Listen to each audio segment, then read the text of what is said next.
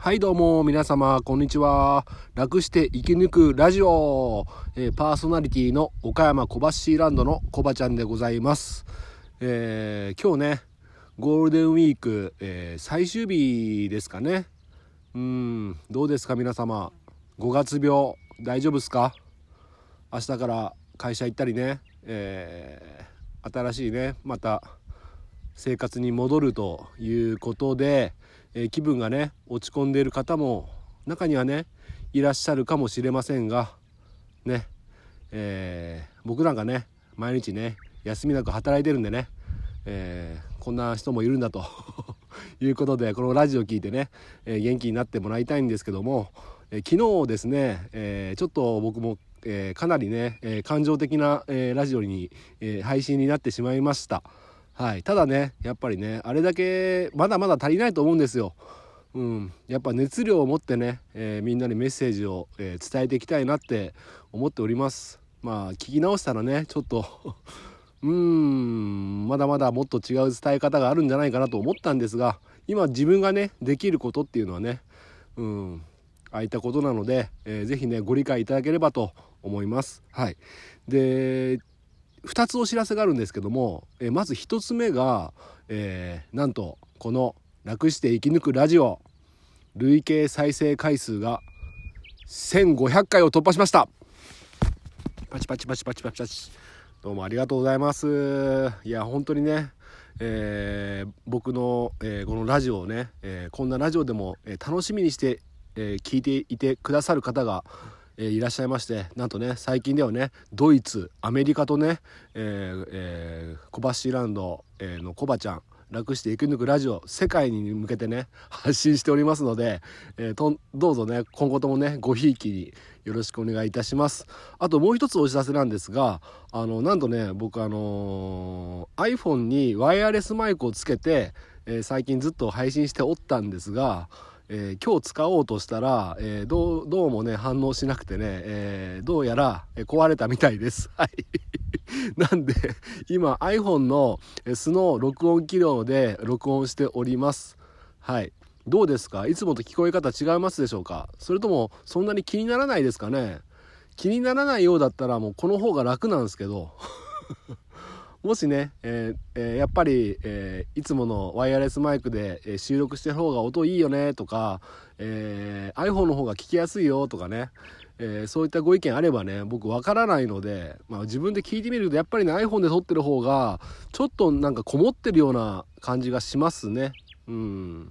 どうでしょうか、まあ、ご意見いただければね、えー、非常にコバちゃん喜びますので、えー、ぜひねよろしくお願いいたします。あとねえー、もう一点追加で、えー、ミュージック&トーク明日なんですけども、えー、明日ね、えー、明日ねあのー、お便りがね、まあ、いわゆる届いてないんですよ。うん、届いておりませんのでミュージック&トークねドライブ中に聴きたい曲ね、えー、ぜひねお便りいただければと思います。もしなければ僕が流したい曲を流しますので、それでもよかったらね明日ね、えー、お便り待ってますけど明日楽しみにしててください。お願いします。はいということで今日実はですね牛乳よんじゅうごはいめなんですけども、今日実は策定の日だったんですね。うん、ゴールデンウィーク最終日に策定ってちょっと渋くないですか？うん、で以前ねゲスト会で、えー、横山東さんその娘さんで横山こころさんこころちゃんが、えー、ゲスト会としてね策定した後にね、えー、番組出演していただいたんですけども、今日はね残念ながらねこころちゃんが、えー、教習所の合宿か何かに行ったみたいで、えー、お父さんの横山あず東さんしかねいらっしゃらなかったんですけども、まあ、結構ね面白い話を、えー、していただける方なので、えー、ゲスト、えー、頼んでみましたので、そしたらまあ快くねいいよっていうことで、えー、お話しさせていただきました。なんかねいろいろとね面白い話聞けたのでちょっとね最近長くなっちゃってるんですけどね僕ダラダラ喋りすぎかな、まあ、なるべくね今後もコンパクトにしていきたいなと思うんですが、まあ、ちょっと今回もねゲスト会にじゅっぷんちょっとあるんで、えー、聞いていただきたいんですけども、まあ、あの聞いてね損するような内容ではないと思うのでぜひね聞いて、えー、いろいろと参考にしていただければと思います。はいそれでは、えー、楽して生き抜くラジオゲスト会始まります。お楽しみください。どうぞ。はい、お疲れ様でした。今ですね、あのー、前にあのー、作庭の横山さん、作庭師の横山さんとあのこころちゃんね、えー、作庭してもらってゲストに出てもらったんですけども、今日は、えー、こころちゃんがお休みで、えー、お父さんの横山東さんだけちょっとお越しいただいたということで、ちょっと、えー、お父さんの方がこころちゃんがいないので若干テンションが下がり気味の下がり気味ではあるんですが、まあ、せっかくねどころか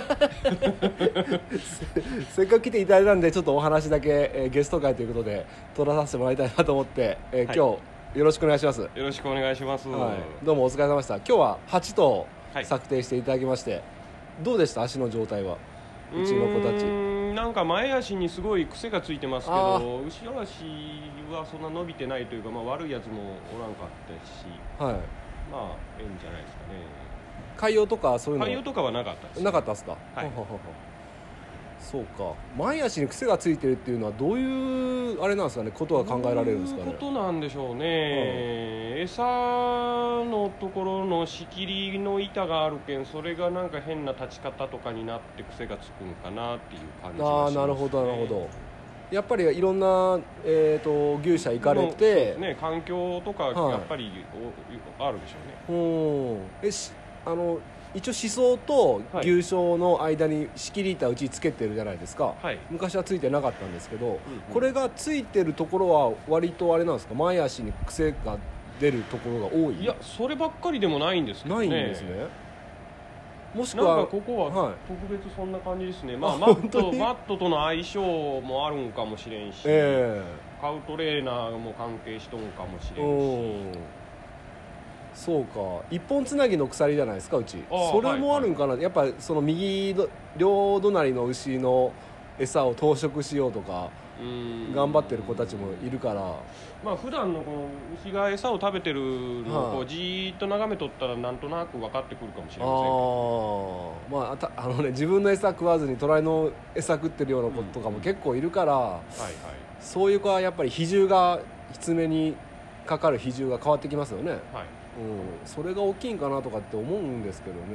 まあラジオとかだったら伝わりにくいんですけど、うん、ちょっとジェスチャーしますけど、はい、これ前足を、はい、牛こうやって餌食べるときにこうって、はい、どっちかに開くんですよね、はいはい、こうこうなふうに、はい、絶対わからない、ね、絶対わからないですね今のなんでまあそういうのを見とけばまあわかりますね。お、じゃあやっぱりあれか、やっぱりそれが原因だったら投食防止バーをつけてみたりとか、まあそういう、うん、でも致命的なあれじゃないんでしょ。その致命的ではないですけど、ちょっと若干まあ策定の回数を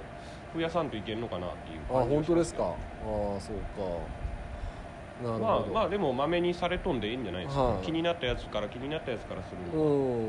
やっぱりね、あの前まではもういちにちで全部やったろうみたいな感じでいちにちふつかで全頭やってたじゃないですか、はいはい、あれやるとね、やっぱ牛が 1, いちにち中立って落ち着かない状態が続くから、はいはい、やっぱ今日みたいにねななはっとうで、うん、ちょこちょこちょこちょこね、うん、いっかげつにかげつにいっかいあたりで、うん、午前中で終わると、うん、もう今もうだから牛も落ち着いちゃってみんな休んでますもんね。そうですね、うん、だからこれ一回やってみたらいいなと思ったから、うん、やっぱこういうペースでねやっていきたいんですけど、はいはい、まあまあそれはちょっとそれはあれなんですけど、さっきあの横川さんの、はい、娘がおらんとやる気出ねえんだよなとかぼやいてましたけど、ちょっとそれちょっともうちょっと解像度上げて聞いていいですか。あ、もう全然どんな気持ちなんですか。なんていうよく言ってますよね。なんかやる気にならないっていうか、なんていうかあ、仕事めんどくせえなみたいな、まあ、例えば例えばですよ、はいはい、従業員とかもね、誰かおると、あ、その人のために仕事も組まんといけんなとか思うわけじゃないですか大体。あ、なるほどね、それ分かるわ。でもおうおうおうおう、仕事組まにいけんなって思うんだけど、やっぱり一人だったら一人やけんなみたいな。おお、なんかあ、分かるな、ありますよね。だ今日とかもちょっと牛移動ついでに移動したじゃないですか、はい、あれとかも僕一人だったら、うん、あの牛の移動や面倒くさいんですよ、はいはいはい、でも策定横浜さんやってくれてて、ついでに牛動かしてるから、そのついでにやっちゃおうっていう感じでモチベーションが上がる。まあそんな感じ。それと似てますね。それの延長みたいなもんですよ、うん、でましてや娘さんですもんね、うん、まあ、あんだけしゃかりきにやってくれますもんね、うん、まあ、でもやらにゃいけんことはやらにゃいけんのんですけどね、結局ね一人だろうがやらにゃいけんのんですけど、まあちょっとそんなことも言ってみて、うん、お給料的なのは手伝ってもらった時は上げてるんですか？あ、出してます。えー、っとねもういちねんぐらいになるんですけど、あのー、まあずっと言っとった酪農家さんとかが、はいはい、あのうちは自己申告制なんじゃとか言って、はい、あのヘルパーさんとか専属ヘルパーさんの給料とか自己申告制でなんかやっとるとこがあって、これ面白いなって思って、で自己申告制にするぞって言うたら、うちの娘があの、まあ、上にお兄ちゃんがおるんですけど、はい、お兄ちゃん、まあ、両備グループの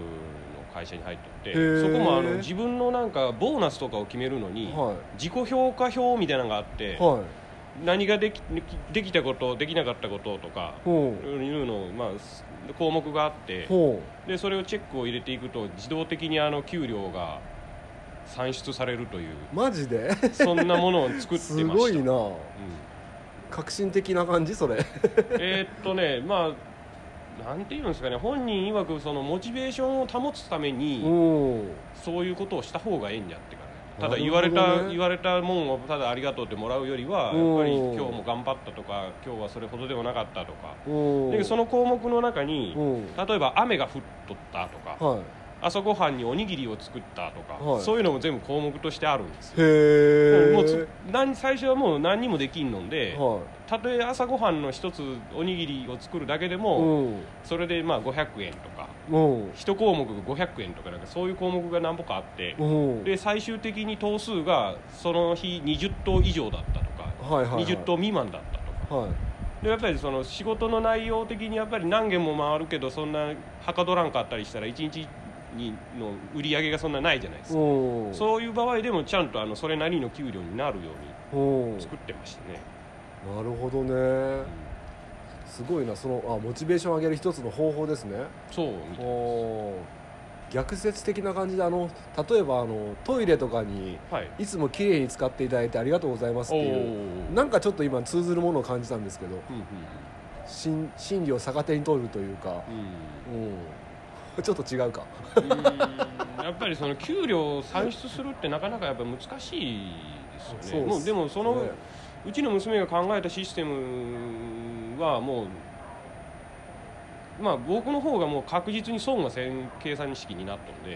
へえ、それ自分が娘さんが自分がお給料もらうために考えたんですか、それシステムとして。まあまあ相談して料理のを参考にして、うん、参考にして、まあ、お父さんと娘とお兄ちゃんと話して、うん、じゃあこの程度かなで。でまあ、この今後まあ変わっていく可能性もありますけど、割とお互いしっくりきとんですよ、その給料が。いやすでもすごいですねそれ。家族でそなあなあになりません普通は。結構そこシビアにシビアというかルール付けしてやられとるのって結構すごくないですか？うん、そうだけどなんかすごい変動するんですけど、その月によって例えば娘の給料おい今月何本か計算しとけよって言ってそしたらまあ計算してパパなんかすげえ多いで今月って言って言うじゃないですか。そしたら多いんかって思うんじゃなしに、その分僕が儲かっとるわけなんですよ。ああなるほど。もうシステム的に、はいはいはいはい、理論上そういう計算なんで。ああなるほどなるほど。で娘の給料を頑張ってくれたなありがとうって渡せば渡そうと自分も儲かっとるっていう。うわーすげえこれこれもう確信なんじゃないかと思いますよみんなみんなハッピーじゃないですか。ハッピーハッピー、うん、負のスパイラルの逆ですよ。なんて言うんですかこれ何なんでしょう。プラスのスパイラル違うな、なんかあったけど忘れちゃったな、うん、それでもいいですね、好循環だ。そう好循環です ね, ですねはあ、まあ、今のところそれでもういちねんちょっと続いてますけど、うん、そうなんですね。なんか ガーファ とかの考え方に似てそうじゃないですか。うんうん、うん、なんかすごい斬新な感じでした、ね、やってみると、うん、いいなみたいな。おそれでも酪農されてる方とかも従業員さんがいらっしゃるとことか、うん、結構発情見つけたらどうなとか、そうそうそうそう、評価システムにすればかなりモチベーション上がるんじゃないですかね。そうなんですよ。だけどその仕事ってその時間から時間っていう概念がそもそも自分らの仕事ないんで、まあ、最終的にあるとすれば、まあ、やった等数策定した等数とかになるんだけど、それでないところの評価点、評価基準みたいなものが多分あるはずなんで。いや素晴らしい。確かにその日の天気とか出てくるとは思わんかったけど、天気すごいですね。でも、でも確かにモチベーションが、うん、やっぱり天気が悪かったらやっぱりちょっとテンション下がるなみたいな、うん、アローです。なるほどね。出張行ったとか泊まりだったとか、すげえ通いだった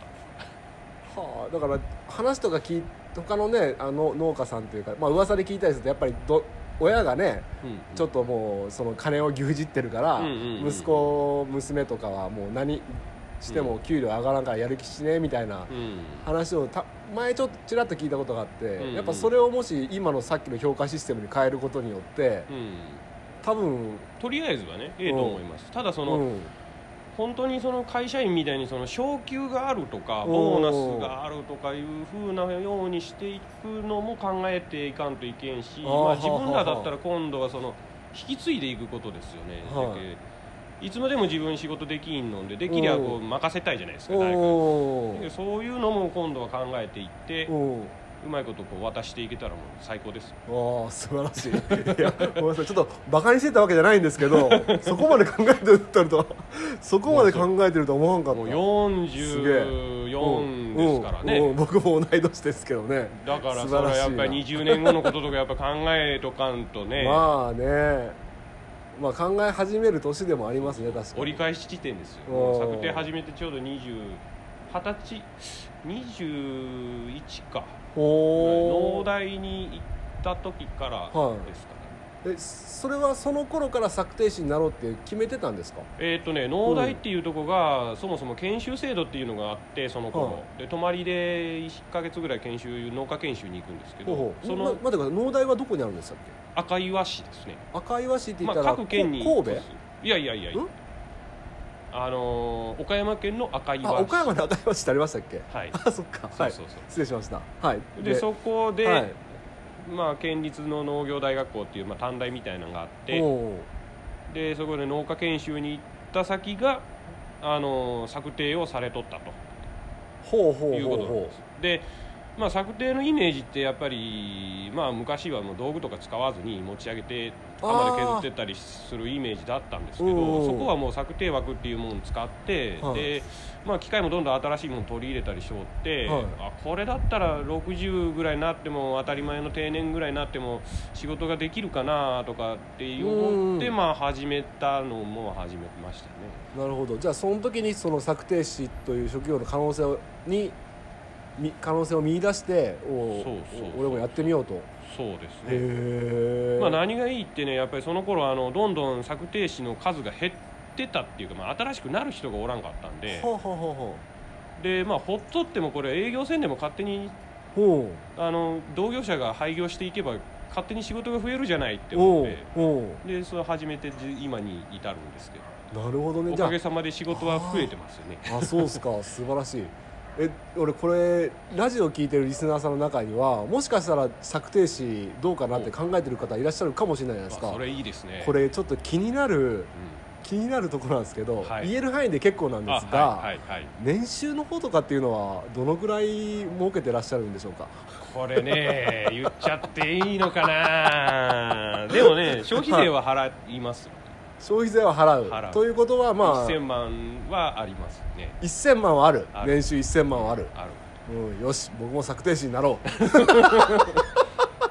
ただその、はい、そうな、まあ、やったらやった分だけなんですよね結局でその自分がどこまでやれるかですよね。もう自分今の自分もうほとんど毎日のようにやってますけどでそれをじゃあ毎日やるんじゃなしに例えば牛を飼いながらそのちょっと近所のところを回るとかっていうのだったらまたちょっとニュアンスが変わってくるし、うん、やりだしたらもうずっとやらにゃいけんみたいな定期便みたいなのがあったり、はいはいはいうんまあ、子牛だけするんじゃああいう人がおったりいろいろですけどね。割と見てたら結構細かくいろんなニーズに対応してるなっていうイメージはあるんですけど例えば子牛の和牛の子牛の、うん出荷するので一頭だけ切りに行ったりもしてますよね。そうですね。だけど最初ね、うん、その僕が始めたきっかけでもないんですけど、うんまあ、最初 ず, ずっとその本社っていうかまあ習った農家でずっと勤めで行きよったんですよ、はい、給料もらいながらで、で子牛、はい、和牛の出荷子牛っていうのがまあ毎月いちがあるんですけど子牛の、はいそれの、まあ、爪を整えるっていう仕事が本当にもうちょこちょこあるんですよ、はいはい、これもういっけんにいっ頭ずつとかのがあってでその頃あのお靴のを、まあ、岡山県大靴町っていうのがあって、はい、合併しましたけど今、はい、そこの子牛を、はい、ちょっと横山君ちょっとやっといてくれみたいな、家近所じゃけんって、はははうちの近所のとこだったんで、はい、ちょっとタバコ代稼ぎやみたいな感じで、でその時が農家で、まあ、その月にもよりますけど大体に、さんげんでに、さんとうで、それをまあ休みの日にちょっと半日ほど回って、でまあタバコ代みたいなお小遣いみたいな感じで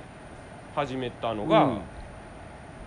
どんどんどんどんこれ広がっていって、合併、お靴がもう合併したら鏡野町になって、はい、鏡野町が今度は津山市になって、はい、みたいな感じでどんどんどんどん広がっていって、はい、で講師をやっていきよると、じゃあそろそろ親もいちねん来るけんやってほしいんだけどみたいな感じで親もやりだして、へー、でどんどんどんどん広がっていきましたね。なるほど。じゃああれだ、もうその時のニーズに応えていったら自然にそのなんだろう、影響の輪が広がっていったような感じ。あ、そんな感じですよ ね, ね理想的ですね、うん、あのこれ言ってもええんかどうかわからんんだけど、最初はねこっちからあのお願いしますってから言っておったものが、そのだんだん輪が広がっていって農協が絡んできたりして、でそこにあのなんか補助金みたいなのが絡んできたりして、はい、本来農協から口座であの振り返ってくれるんですけど、はいはいはい、それって手数料がほんまいるんですけど、なぜか手数料 取, 取らんなんですよね。農 業, 農 業, 農業からしてもやっぱり う, うちにお願いしとる気持ちがあるんだろうし、まあ、こっちとこしてら、まあ、ありがとうございますってなんですけど、なんかお互いなんかそんな感じでいまだにやってますよ。確かうちもちょっと僕が帰ってきた時はもうすでに横山さんうちで策定してくれてたんだけど、5 年,、うんうんうん、ごねんまえに僕帰ってきたけど、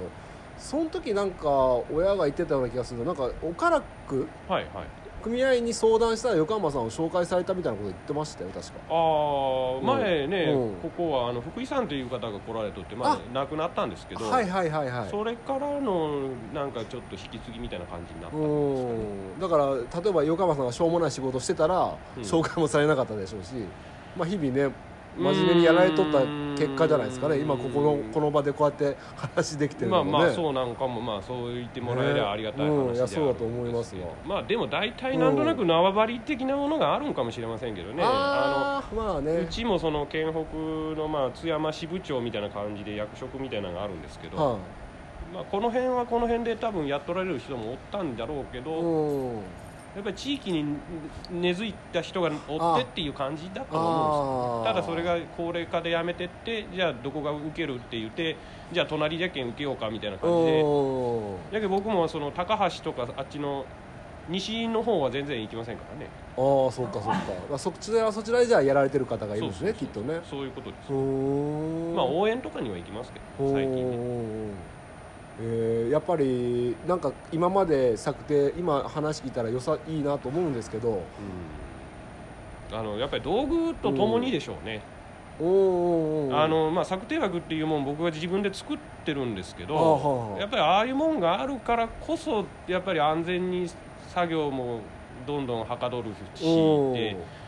いうのがないと、やっぱりそれをじゃあ昔から下げてやるよと言ったけんやれるだろうみたいな発想でいくと、多分若者の後継者も多分育ちにくいと思うし、はいはい、ちょうどあの横山さんがこの世界に入った時は転換期だったんですか。そのだったですね、機械化っていうかそういうの枠作って、うん、グラインダーグラインダーでしたっけ、ギャーって絞るやつ、はい、グラインダーを使い出した転換期でしたね。ね、だからそのそれまでやってた鎌と鎌でした、なんていうんですか、うん、鎌で削ってた人たちがもうわしらはもうこれでおしまいじゃあいうことで引退されてって、うん、新しい風が入ってきたみたいなあるし、もう堅くなにもう爪切りはもう鎌っていう、なるほど、もうなんていうんですかね、もうこれあんまり言うたらこれ同業者からまだブツブツ言われるんだけど言ってください。もうこのまま策定どうみたいなおうおう、もう流儀があるんじゃみたい な, あなるほど、ね、世界観を持ってられる方もおられます。おうおう、もうそれが正しいんだと、うんうん、でまあ僕からしたらね、単純に例えば田植えが手植えから機械になったんだよ、はいはいはいはい、はい、みたいな、その方が楽なし安全なし綺麗に植えとるやんみたいな、単純にそれだけのことなんですけど、おうおう、分かりやすい、確かに そ, そこをあえていやこれちゃんと苗をさんぼん持ってみたいな、おうおうおう、さんぼんの指で植えるのが田植えだみたいなそんな世界観を求める方もおられます、ね、洗濯言えば洗濯板を使わんとそうそうそうそう汚れは落ちんのんじゃゴシゴシゴシってやるのあんまりこだわらずにねやっぱりええものがあればお互いねやっぱり怪我してもつまらんのんでねおいやでもそうかそうか今の分かりやすいけどい現代社会でもそうですよね、うんうん、新しいことがどんどん、ね、技術であったりとか考え方とかどんどん流れてくるけど、うん、でもよんじゅう過ぎたりしたら、うん、なかなかそういう考えが降ってくるとちょっと拒否したくなるでも、うん、小橋さんも最初、はい、僕来始めた頃かな何年か前ちょっと牛舎の改造をしたりして、はい、風の流れをちょっと変えるんじゃとか、はいはい、いろいろやりおったじゃないですか、はいはいはい、やっぱそういうやっぱり積み重ねじゃないんですかねやってみてちょっとまだもうひとひねりかなとかっていうことを繰り返していけおるとだんだん完成形に近づいてきて確かにそしてまたそれがまだ壊れたりしたら直してめんどくせえなって思いながら直したりしてまあ徐々にやっぱりええものになっていかん、ね、うんまあ確かに一気にはできないですもんね、うん、徐々にね、まあ、そこの気候とかやっぱり条件にだんだん合わせていけばねうん形が見えてくるじゃないですかうんね、いや素晴らしいなちょっと時間が、ね、思ったよりじゅっぷんって言ってたけど思ったより話せますねにじゅっぷん過ぎちゃったんだけど結構いいこと言ってますよねいやいいこと言ってた綺麗すぎるかもしれないでも話がもしかしたら聞き直したら聞き直したらこれ横川さん綺麗すぎるわ話がどうかもしれない、うん、まあでも僕本当はあの話を聞きたかったんですよあの貿易省の話娘さんがやる、ね、ただそれを話したら、うん、ちょっと長くなりすぎちゃうからまた次回にします、ね、次回それ聞かせてもらいますね、うんまあ、娘さんもし来れるんだったら娘さんからどこまで話しましたかねいやだから貿易高校卒業して、はいはいえー、貿易省になりましたって、はい、何を扱ってるとかいうのは中国からの商材を扱ってるみたいなあ、はいはいはい、で僕全然わからないから、うん、それでどういうふうに利益が生まれるのかとかそもそも中国から何をどうやって物を仕入れてそれをどういうふうに日本で利益、うんえー、収益化してるのかがわからないからえっとねあちょっと待って喋らないで待っていいですかええ、はい、触りだけですじゃあ触りだけ触りだけ、はあ、今は、はあ、じゃあもうこれ気になるかもしれんすけど、はあまあ、一応触りだけ、はあ、今扱ってるのは、はあ、ハリーポッターの衣装を中国から輸入して女子高生に、はい、東京の女子高生に売ってますね、はい、もうそれマニアックすぎるわもうで、はい、これどんどん続いてしまうんだけどいやちょっと待ってよかった続きは次回にしましょうそうしましょうかね、はい、これもう To be continued で、はい、次回必ず聞きますからみんな、はい、気になってあのね言いたい言いたいちょっと言わせてくださいもうちょっとどうぞはいハリーポッターの衣装って、はい、コスプレっていうんじゃないですかはいはいで岡山にね、はい、あのコスプレのお店があるんですよ飲み屋がねあるんですか岡山にあるそれなんかね僕がね、うん、探し当てたんですよ何年も前にで探し当てたのそのハリーポッターの衣装娘が扱っとるって聞いて、うんうん、これひょっとしてそこのお店お客さんになるんじゃねって思って、うん、で連れてったんですよほうほう娘と一緒に、はい、コスプレのお店健全な飲み屋みたいな感じです、はいはい、明るいお店ですよ、はい、そしたらやっぱ向こう食いついてきて、はい、昨日も岡山に泊まって、はい、娘とそこの商談に行って商談に行ってすごいな今日に至りますけどねへーもうどこにチャンスが転がっとるか分かりませんね本当ですねこれ僕たちあれですね日々探そうとしなきゃダメですねうんどこにこうビジネスチャンスがあるか分からないですねちょっと詳しく内容聞いてないから、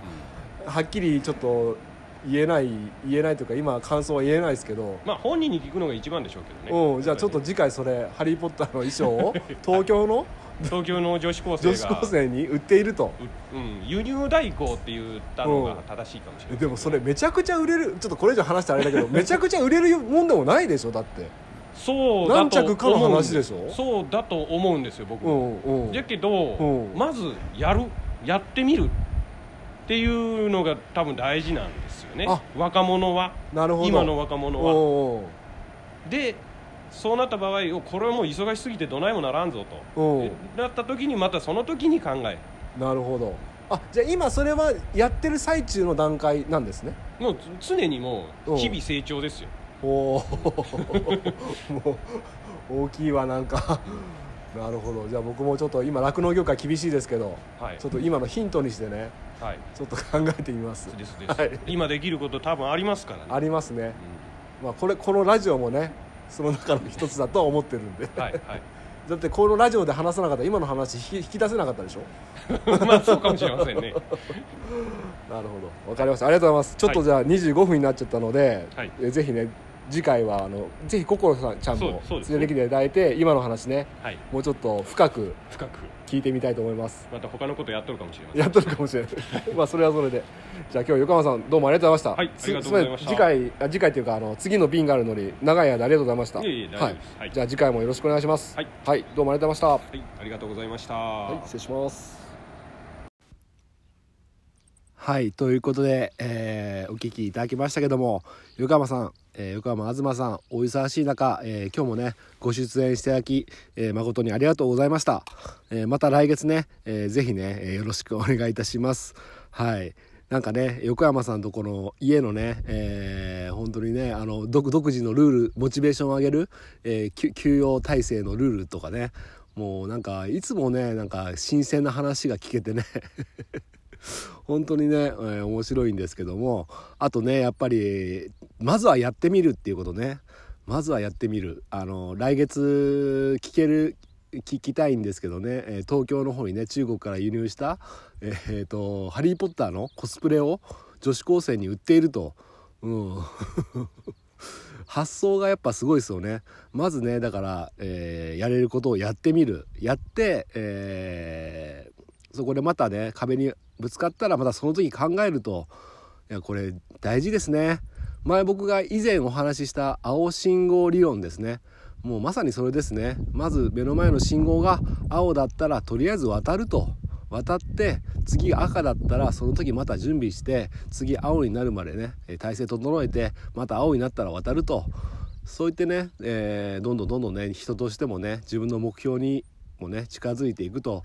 いうことじゃないんでしょうか。また改めてね勉強させていただきました。はい、ということで、えー、今日はねこの辺で終わりたいと思います。明日ねミュージック、ミュージック&トークありますので、えー、まだ時間ありますのでね、えー、ぜひねドライブ中に聴きたい曲、えー、リクエストしていただければと思います。はい、ということで今日の一杯お味の方はいかがでしおごめんなさい今日の一杯お味の方はいかがでしたでしょうか。お口に合いましたらまた飲みに来てください。この番組は人とこ人と牛との心をつなぐ岡山小橋ランドの提供でお届けしました。それではまた明日、バイバイ。